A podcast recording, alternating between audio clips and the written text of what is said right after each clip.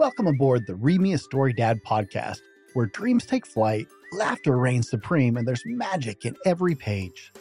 Let's dive into today's wonderful tale together, starting right now. Welcome to Read Me a Story Dad, where there's a father's love in every page.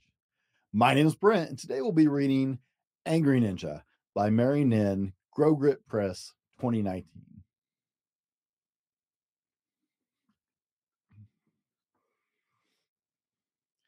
Give it back, screamed Angry Ninja.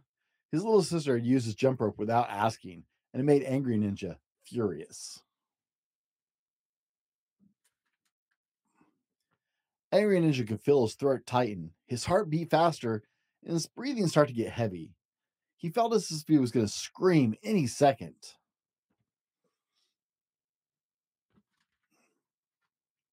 And then it happened. He exploded. It wasn't fun being upset and having everyone mad at you, but Angry Ninja just didn't know how to control his emotions.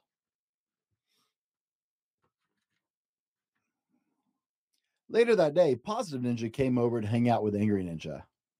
They decided to play a game of pig until Angry Ninja got upset when he was losing. And guess what happened?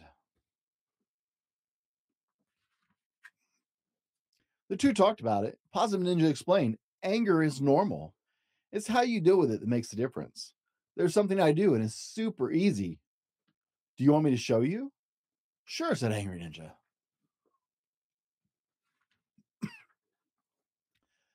I use the one plus three plus 10. I say one calm word to relax, like relax. You could say breathe. Then I take three slow, deep breaths.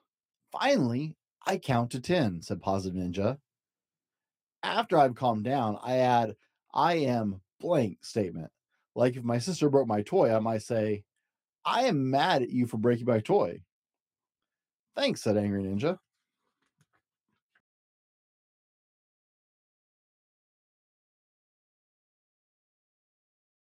Afterwards, Angry Ninja went inside to get some chocolate cake his mom had made.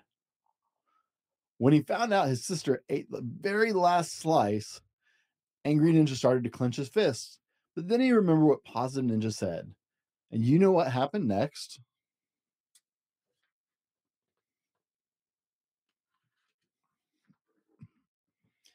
It worked. He felt strangely good. A simple strategy to stay calm could become your secret weapon for managing anger.